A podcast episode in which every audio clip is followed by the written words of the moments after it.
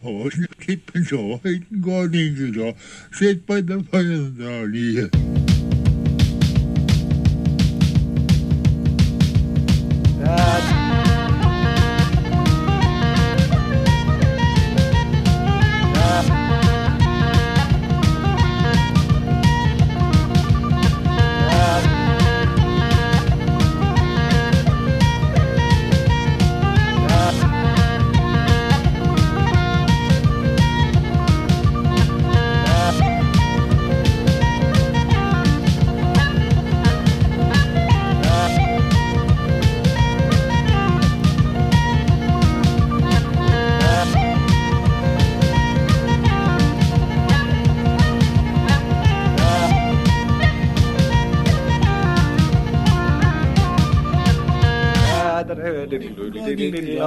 by the fire.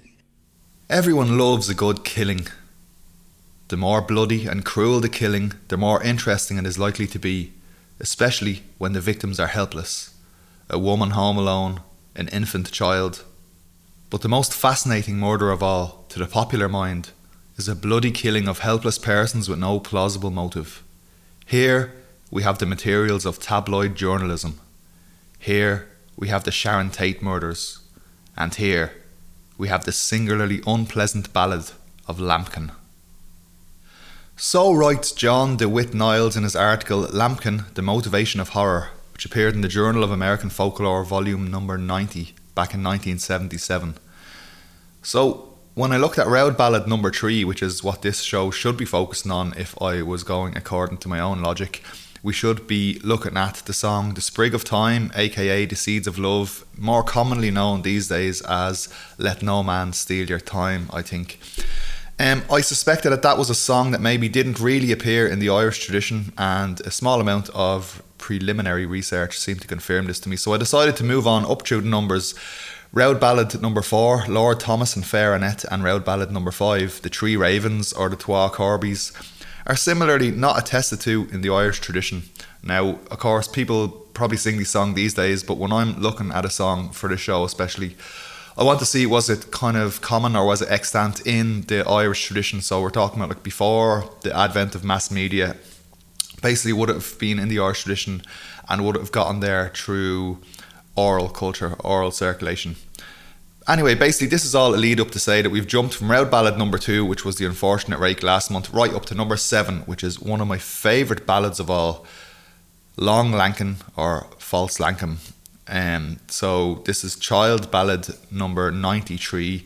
So that is a song that was collected by Professor Francis James Child and which was included in his magnum opus, the English and Scottish Popular Ballads.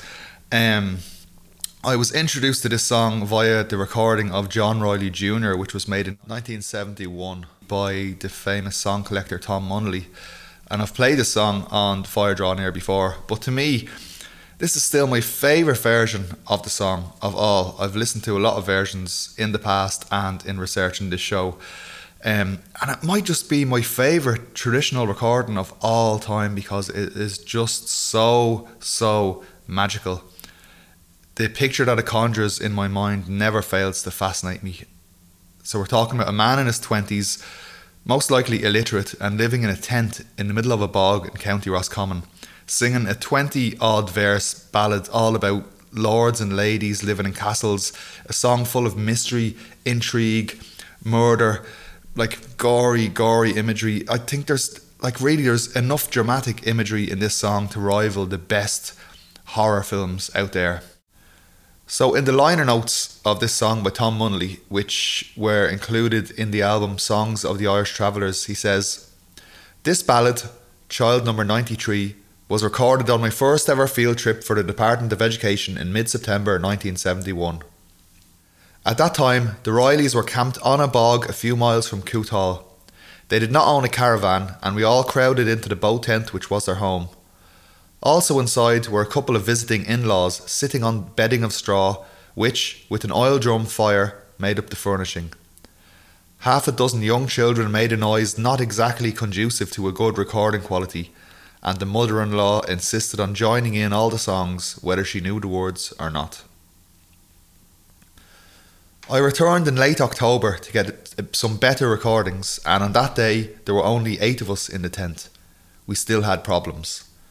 Miss Reilly was holding a child in her arms and attempting to keep him quiet. Nevertheless, the child would still occasionally wallop the microphone with one of the lollipops I had brought along to help pacify the youngsters. Recording had to be stopped twice as John would be overcome with laughter at the antics of his children to me, there's so much contained in this recording. It says so much about the power and beauty of singing, the role that singing can play in people's lives, how ballads can entertain, inform, educate, so much more. Like really, like at one stage, this this uh, recording of this song was like a jumping off point for me to do a PhD on child ballads in the Irish tradition, and I, I never got around to it because Lankum got too busy. Um, but anyway, that's probably the longest introduction I've ever done to a song. This is John Reilly Jr. singing False Lankum. Oh, the Lord and his lady, they went walking one day. Said the Lord to his lady, those words he did say. Beware of false Lankum, artisan of his men.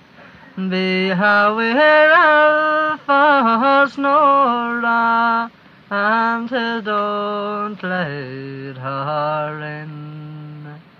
And I'm not afraid of false Lankum artisan of his men. Knife my Dover fairly bolted, and my windows barred in. Though the Lord was not long gone, when false Lankum came in, and he knocked at the door, and the nurse let in. Say now where is the Largan? Artis is he adding? He is gone to fair England far to speak to the king. The false Nora Gibson Jakey was a stab in the side. False Nora Gibson Jakey was a stab in the night. False Nora, false Nora, are you asleep or awake? Don't you hear my fine baby and crying so awake? I cannot please your baby without breast milk or wine. I would beg you, my lady, would you dawdle a while? It is how could I get down there? This a dark, dreary night without a fire before me, or a candle to light. You have three of those bright mantles, dear as bright as the moon. You put one dim all around you you will get a one hair soon. She put one dim all around her. She came tripping downstairs into false lying comes I roam this lady appeared. False lying come, false lying come, will you spare me one hour? I'll give you as much money, oh, that lies in my power. If you give me as much money that my horses could not draw, that will not keep my bright sword from your white naked jaw. False come, false come, will you spare me one hour? I'll give you my daughter Bessie, she's the flock of the flower. You call down your daughter Bessie and I send her to work for to scour the silver basin for to hold your heart's blood. Daughter Bessie, daughter Bessie, keep yourself locked up high. Cause your dad, oh, he will come here when he's late now by and by. Oh, false come was not long gone, was a right from this place. When the Lord he came here, and the place in grace, there was blood in the There was blood in the hall. There was blood in the cradle. It was far sad in all. There was blood in the kitchen. There was blood in the hall and the young Queen of England lying dead by the wall. Daughter Bessie, daughter Bessie, it is who was a din. False line come, he was here twenty of his brave men. Basilincum was hung in, was a scaffold so high, and in her she was burned in the hills of her mind. I don't know why you're wrong. So I think it's interesting that John Reilly Jr. is singing this song with his kids playing around him, and I wonder if they remembered the ballad later in life and how they remembered it. So one definite function of this song that has been written about is the fact that um, it may have been used to frighten children. Well, it was definitely used to frighten children. It appears in Sam Henry's collection, The Songs of the People, and here we're told that it was collected from a man called Alexander Crawford from Leck in Ballymoney who himself learned it from an old travelling woman at the Garrybog around the year 1887. And in this description, we are told that apparently the woman made the children's flesh creep with this sinister song. Anne Gilchrist, in an article on the song published in the very first edition of the Journal of the Folk Song Society in 1932, mentions a mother near Whittledean, Northumberland, who only had to go outside, shake a bunch of keys, and cry, There's Long Lankin! To recall her straying children at nightfall. In one article I read called Lambkin, The Terror of Countless Nurseries by John Bartlett and Rika Rubisat, They comment on this aspect of the song and they make the claim that in it we find a landscape similar to that of the Grimm's tales, timeless, ahistorical, moral, and archetypal. And I definitely agree with this. I think this is something that we find in in plenty of ballads, and I think this is why they kind of have a shortcut into that subconscious part of our mind because they uh, um, very much have the same approach, same same worldview in a way as like the, the kind of the classic fairy tales that we're all aware of. So they say that in ballads, the rhythm of the words, the simplicity of the story, the marriage of tune and tale, and the absence of psychological complications provide a language that a child can readily absorb. The violence, rather than repelling a child, adds to a ballad's appeal, and child psychologists, such as Bettelheim, speak out against the expurgation of violence in fairy tales.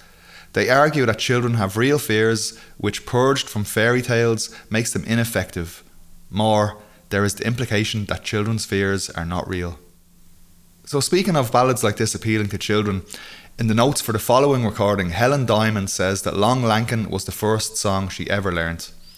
She says that some of my earliest musical memories are of singing Long Lankin as a child and enjoying the shocked reaction of unsuspecting listeners at the gory plot. So this is Helen Diamond and Long Lankin.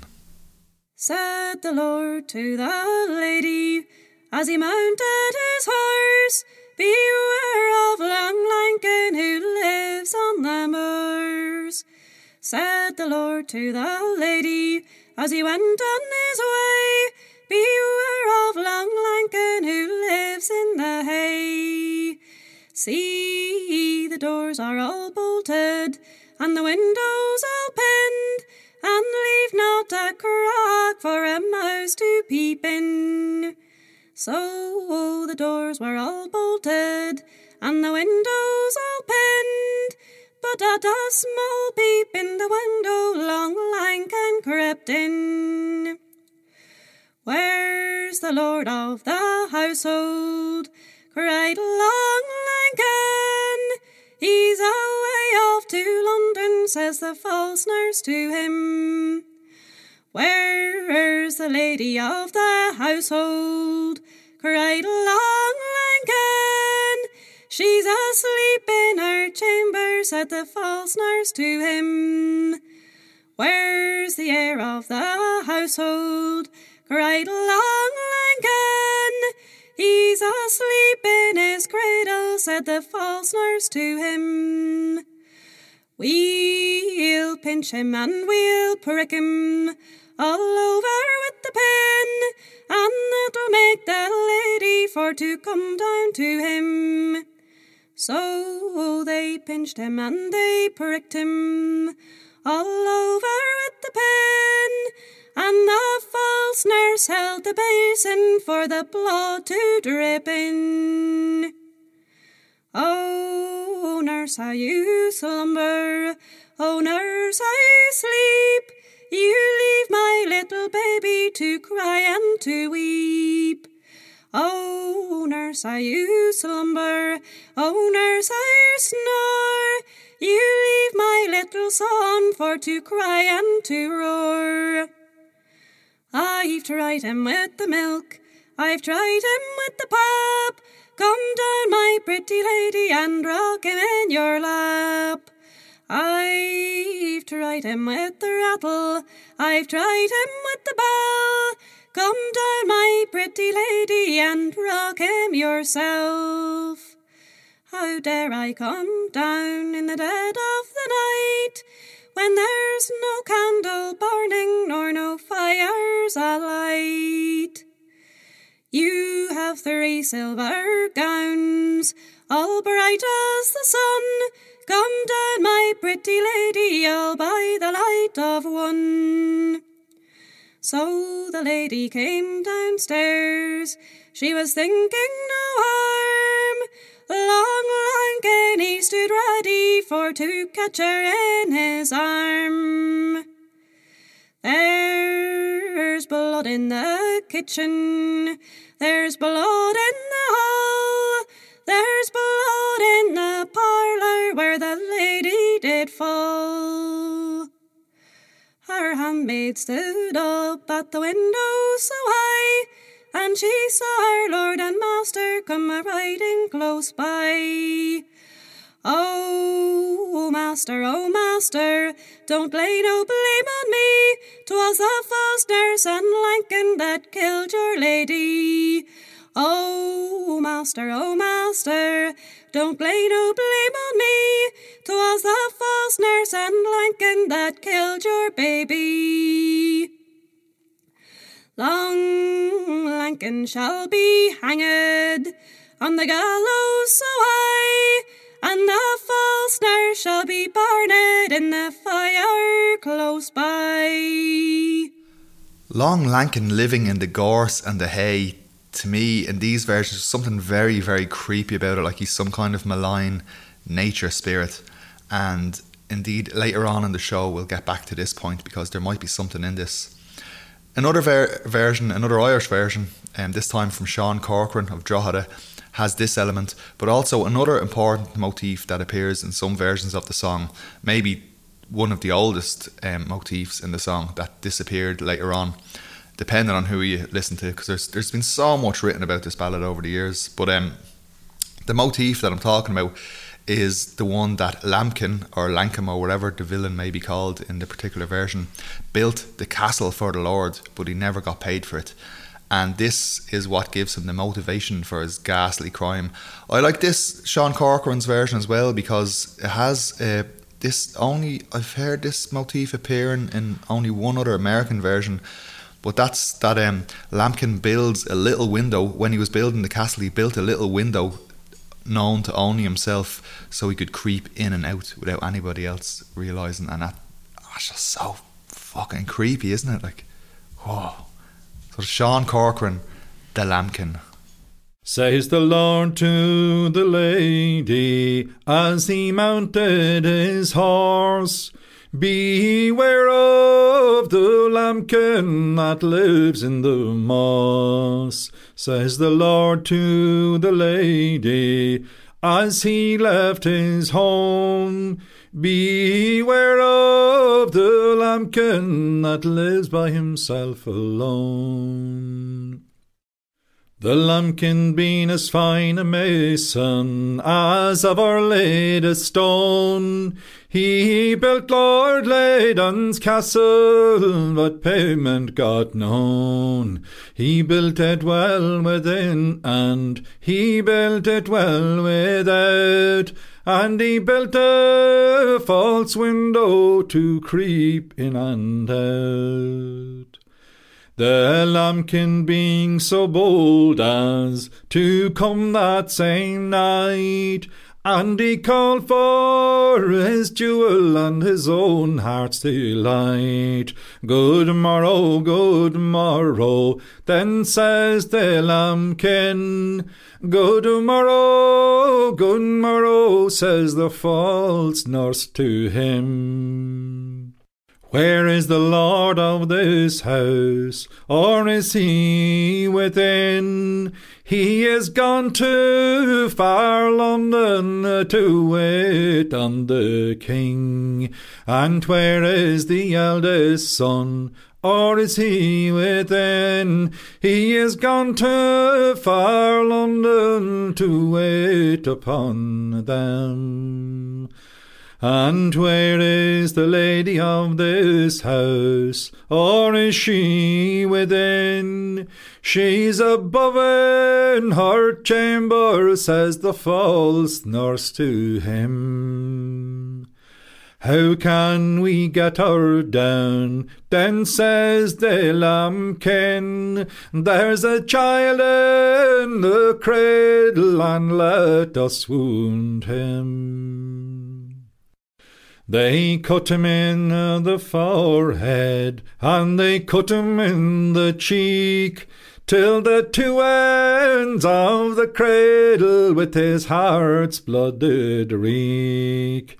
Then the lambkin fell to rock, and the false nurse to sing.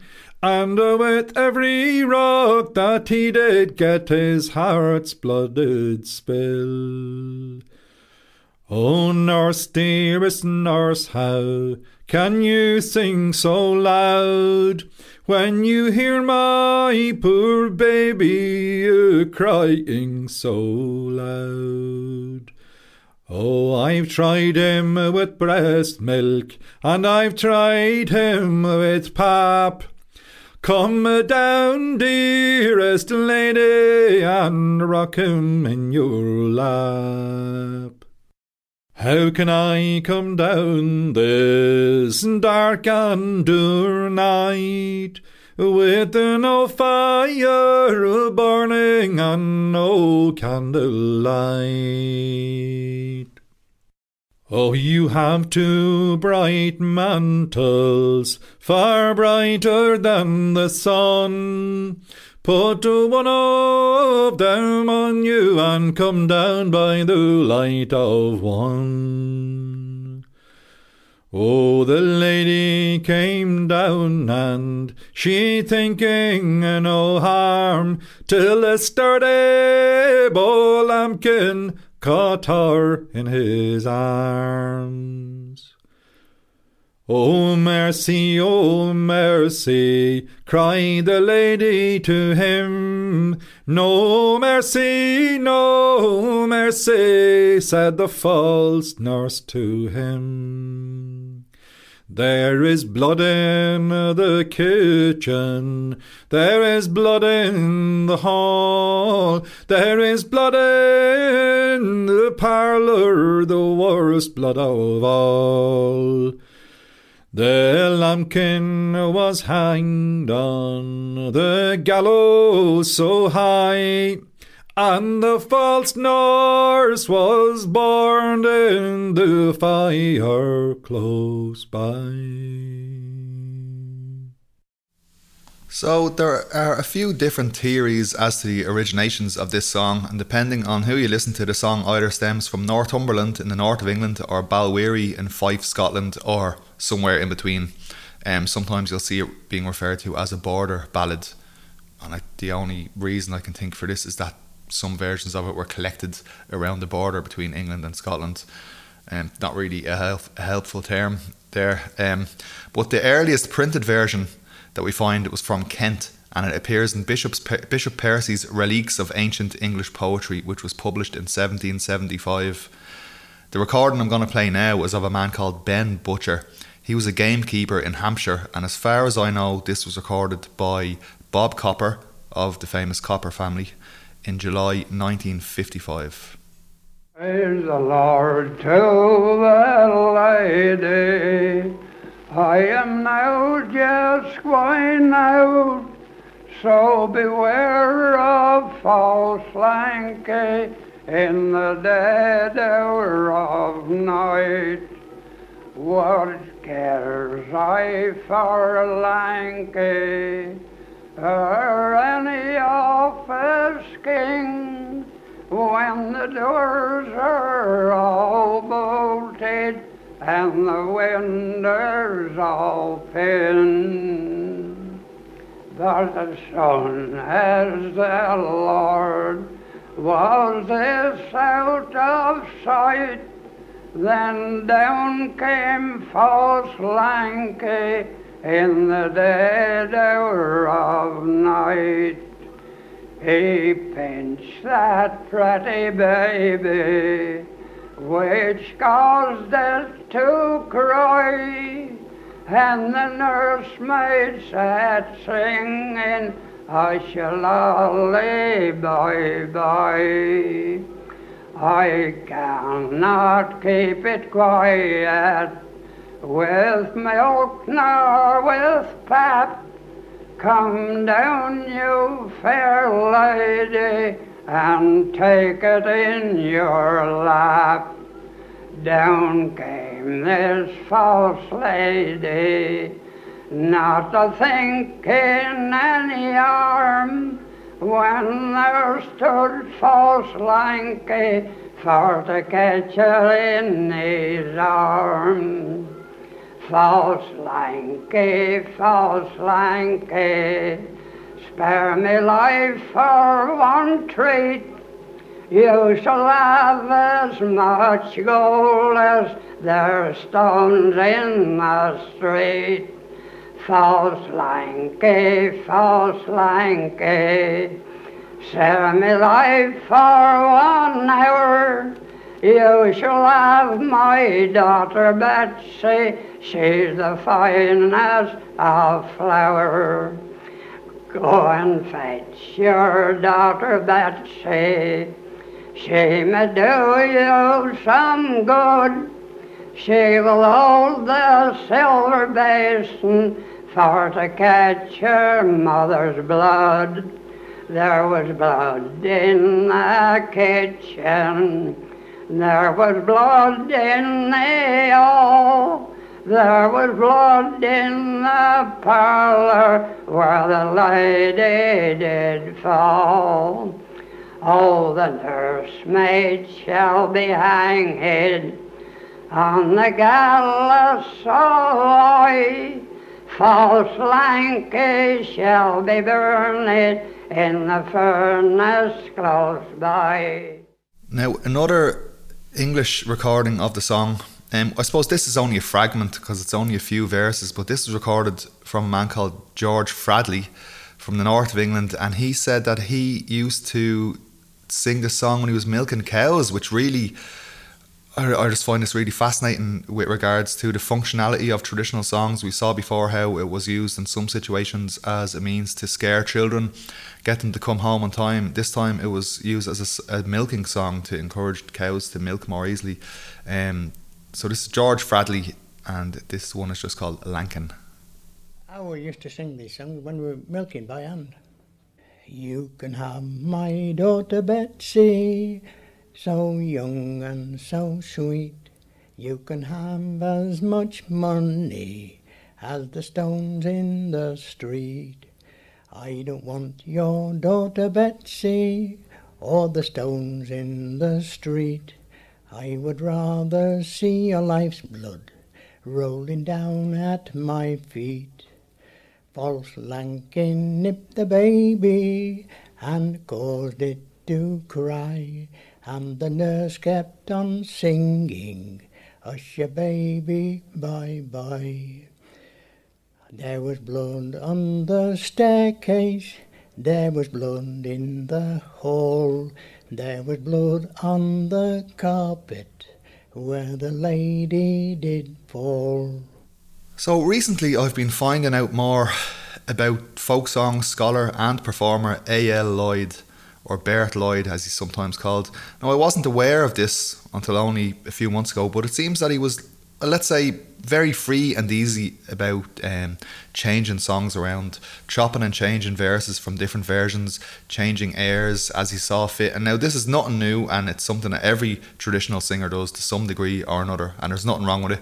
But I think the issue with A.L. Lloyd was that he wasn't always upfront about this, and he would often present the songs as if he had found them that way and would claim that he did when you, you find out from um, well there's you know better minds than me who have looked into this kind of thing and found out that he didn't collect them that way and he would often change them. And sometimes it seems just like downright lie about his sources. Um, so there's an argument um, I'll put a link to this article in the show notes. But um, this argument that early song collectors in England sometimes misrepresented the repertoires of singers that they were collecting from, in that they overemphasized the modal tunes. Um, now, that would be songs that we would perceive as being in a minor key.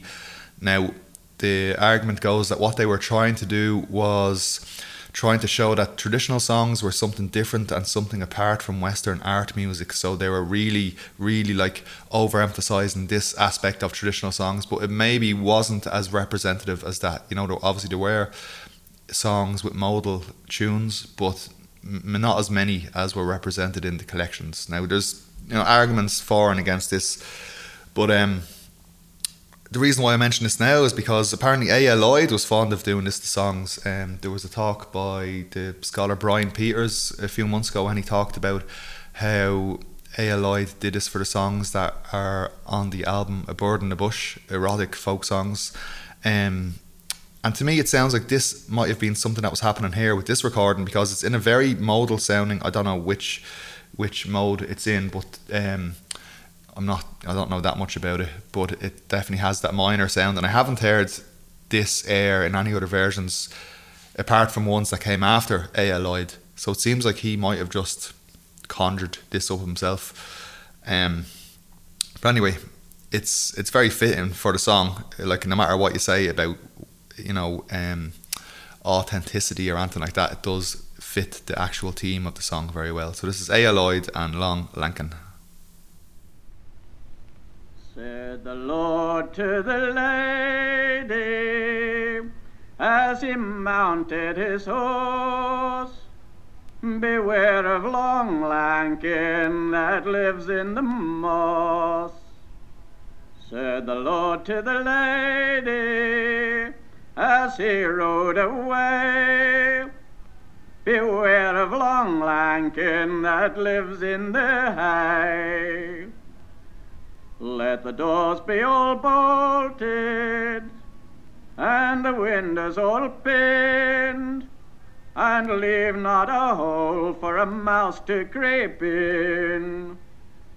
So he kissed his fair lady, and he rode away, and he was in fair London town before the break of day.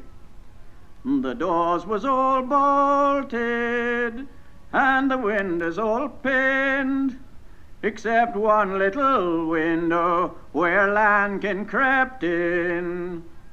Where's the lord of this house? says Long Lankin. He's away in fair London, said the false nurse to him. Where's the little heir of this house? Said Long Lankin. He's asleep in his cradle, said the false nurse to him. We'll prick him, we'll prick him all over with a pin, and that'll make me lady to come down to him. So he pricked him, he pricked him all over with a pin. And the nurse held the basin for the blood to flow in. Oh, nurse, how you slumber, oh, nurse, how you sleep. You'll leave my little son Johnson to cry and to weep. I've tried him with apples, I've tried him with a pear. Come down, my fair lady, and rock him in your chair. I've tried him with milk, and I've tried him with pap. Come down, my fair lady, and rock him in your lap.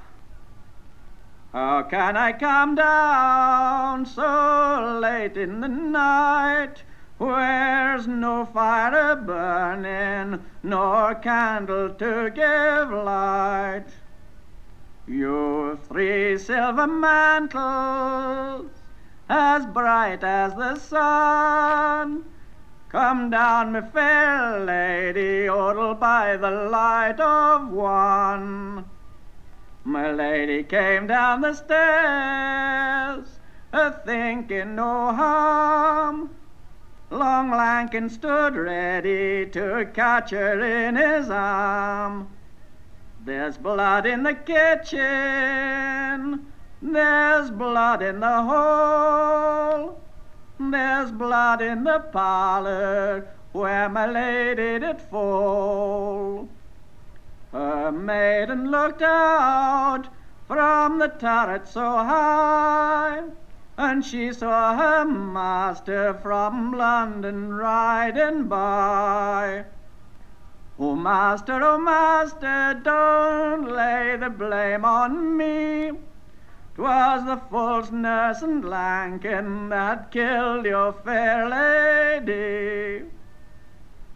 Long Lankin was hanged on a gibbet so high and the false nurse was burned in a fire close by.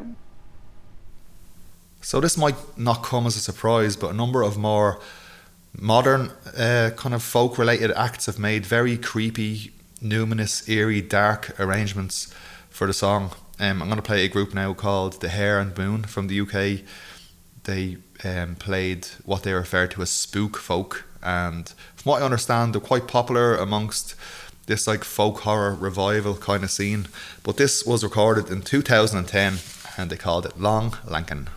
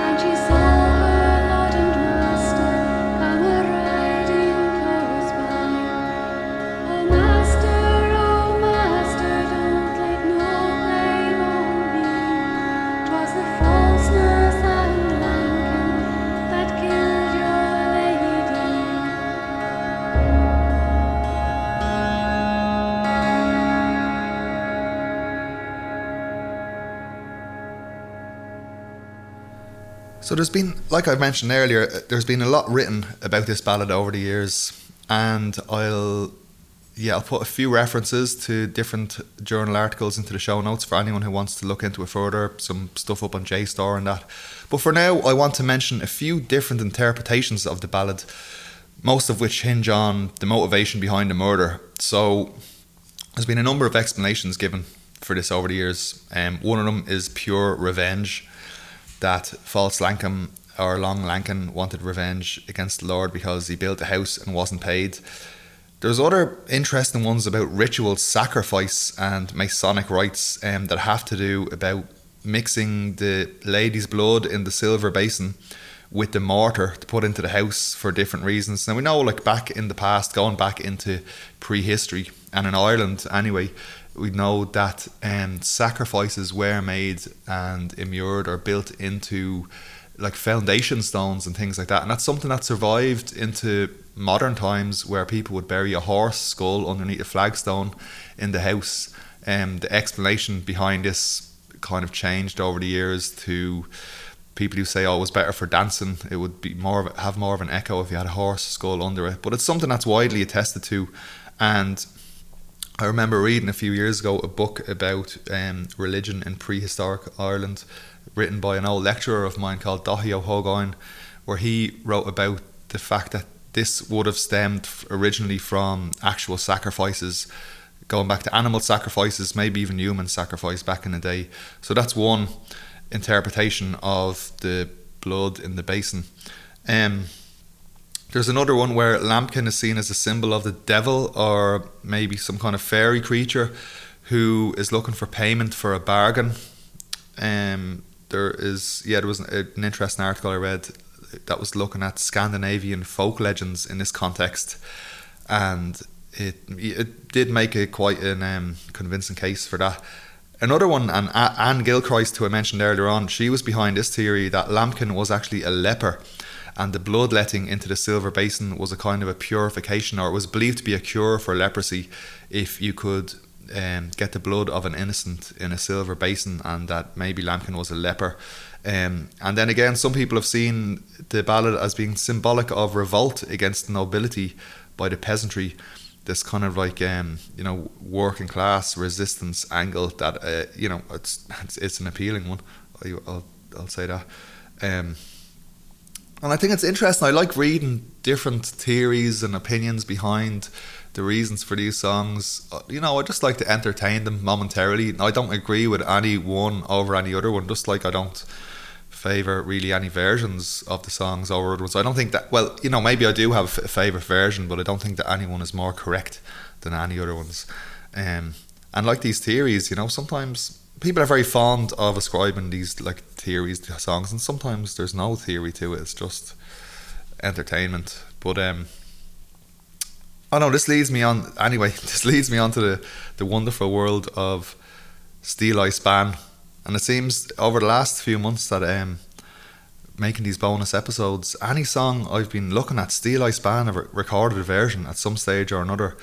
Um, and I never listened to them much before. Like, and it might not be my favorite type of music, but geez, they they bring some color to the world and to these shows.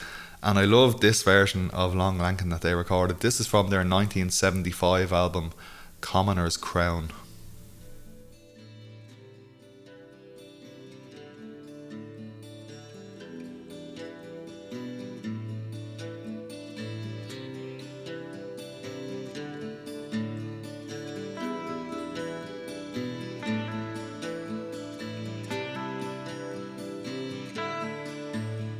嗯。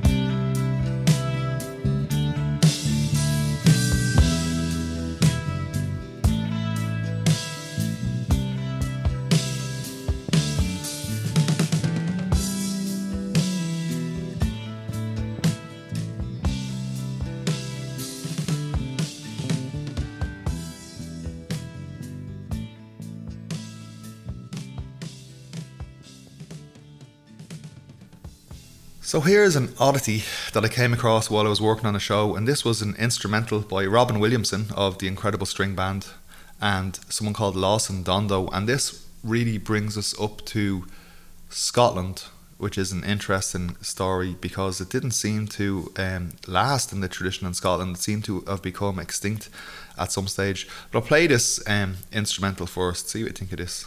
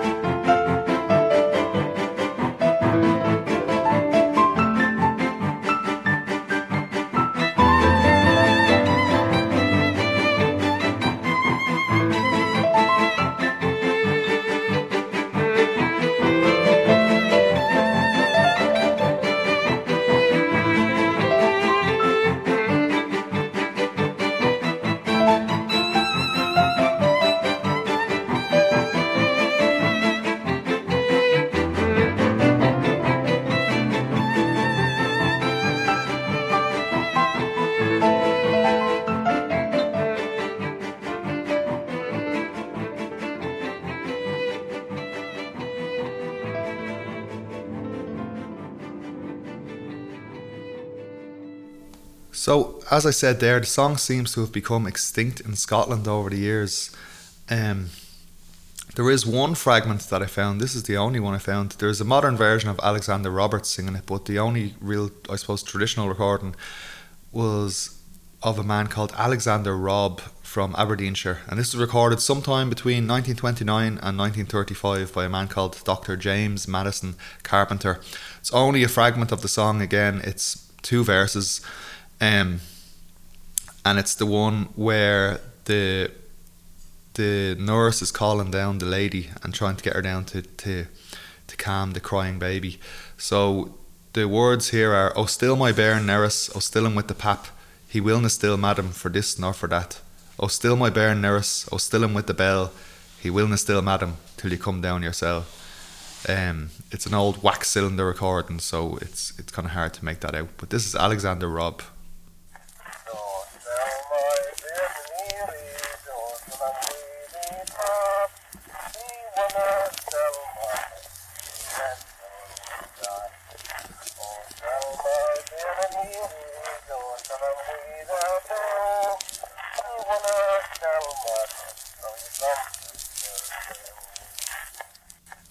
So there's lots and lots of versions of this song from the USA, and I not, don't know if many of you are familiar with the YouTube channel called uh, Reynard the Fox, but check that out. I'll stick a link in the show notes.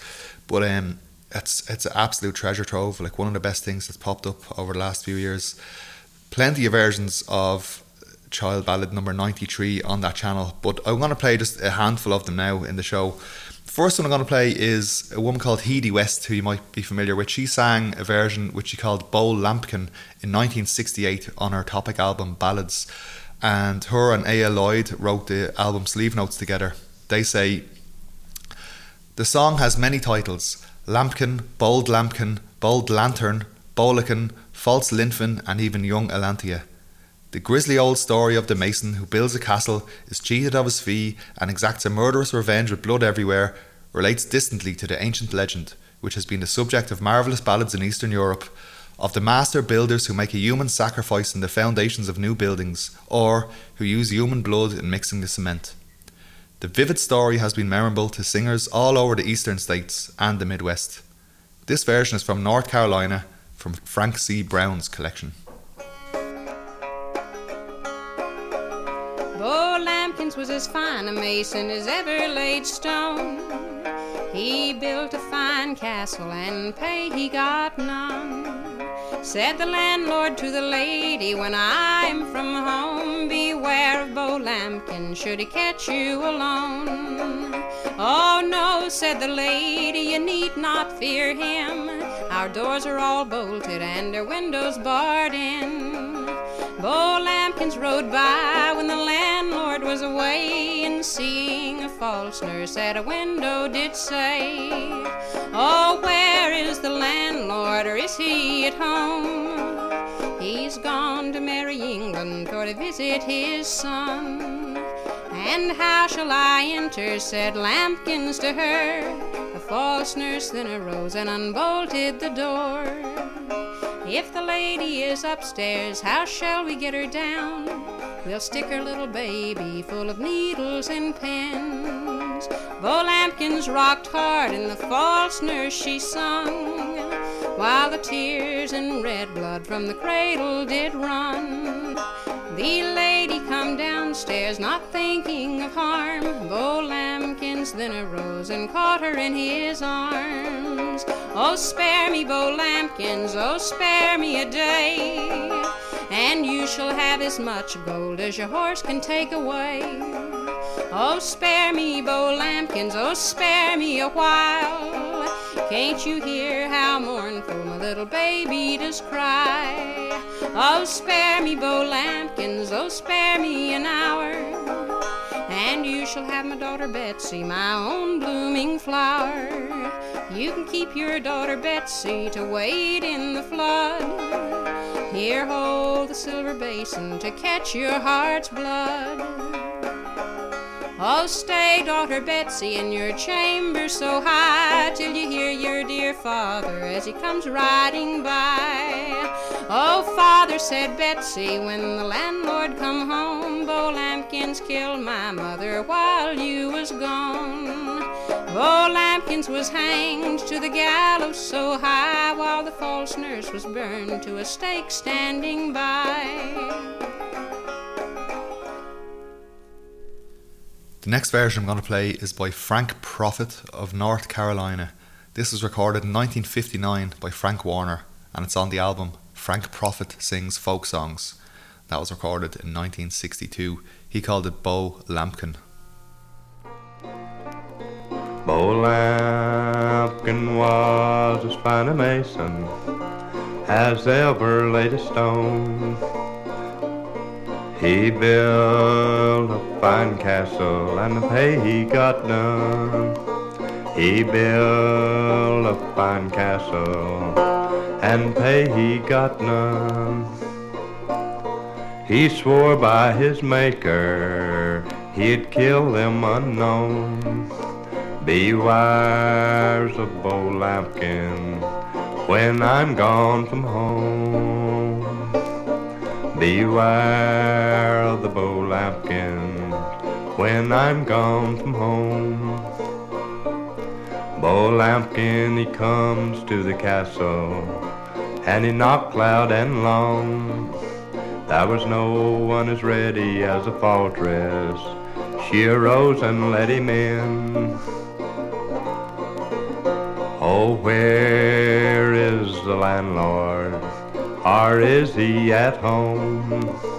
Oh no, he's gone to Merry England for to visit his son.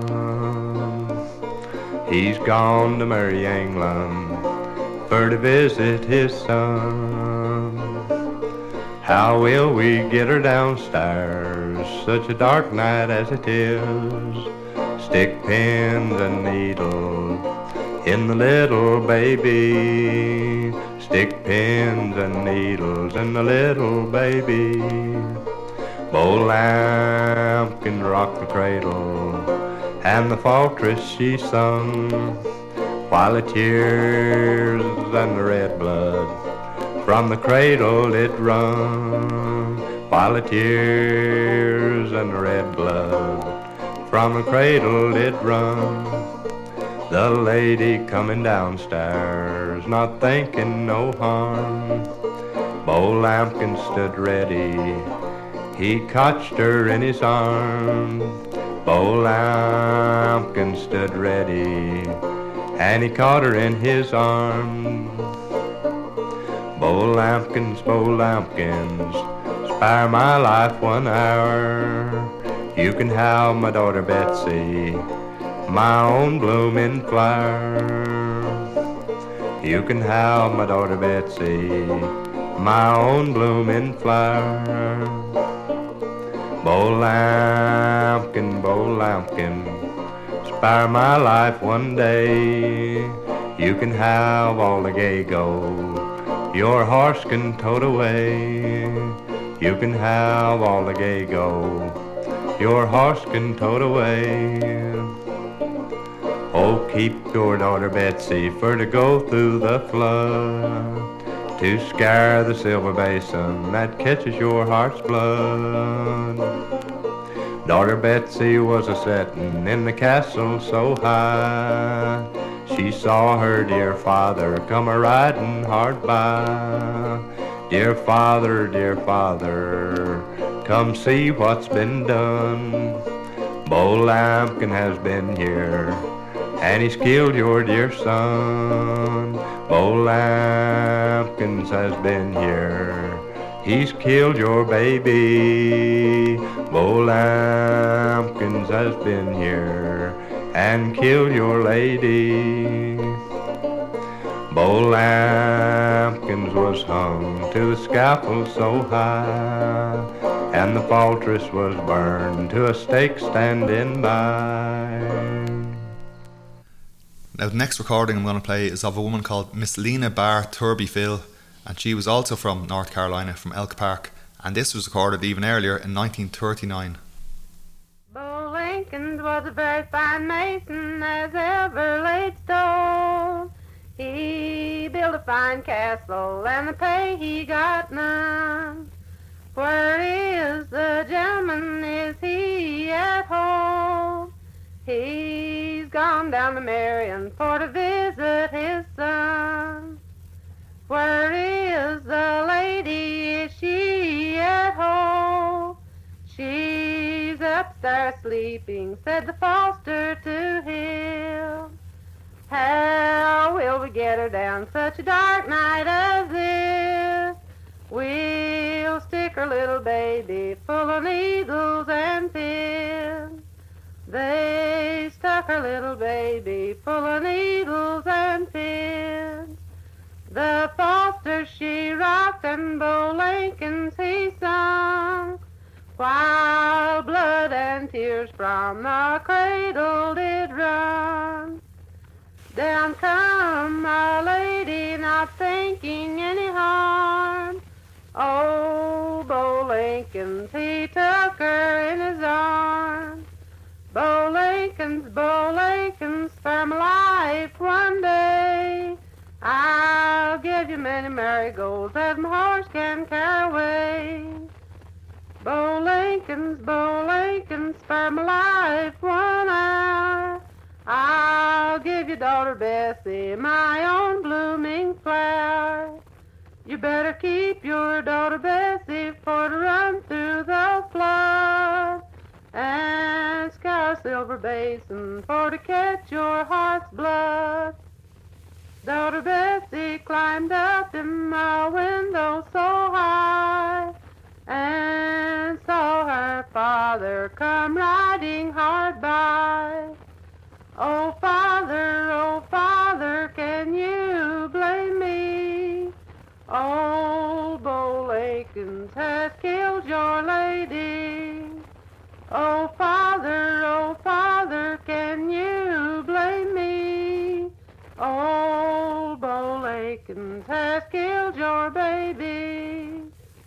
They hung old Bo Lakins to the sea gallows tree and tied the foster to the stake of standby. Uh, Miss Turbyfill, from who, from whom did you learn that song? From my mother, What was her name?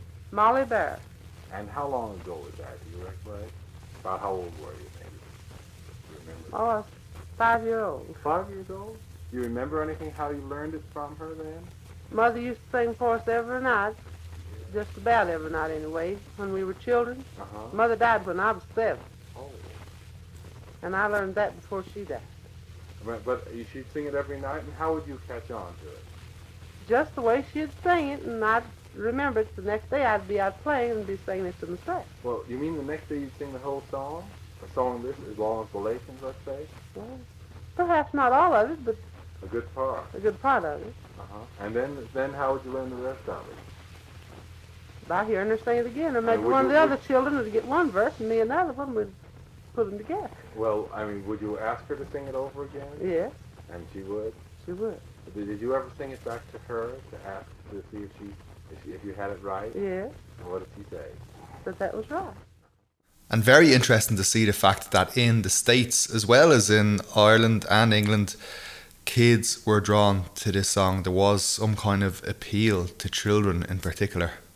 Okay, that's nearly it for today's show. Thanks a million for listening, and I hope you enjoyed the dive into the ghoulish, grisly, and horrifying world of Long Lankin. Um, I'm going to play one more version now before we go, and this, I suppose, really fits in with what I was saying earlier on about modern, like folk groups and people who do arrangements of this song, and that they really go all out on the kind of horror elements. But this one is like this next one is it's kind of gas actually. It's to me it sounds like something straight out of a Tim Burton film um, like Beetlejuice or The Nightmare Before Christmas or something like that. It's really interesting that that's the kind of arrangement that they've chosen to go for. But it's the Wainwright sisters with Long Lankin. Um, just want to say, yeah, good luck, and I hope you're keeping well out there with this um, renewed lockdown business that's going on. Rest assured, I'll still be here doing what I do, throwing out stuff for you to listen to every few weeks.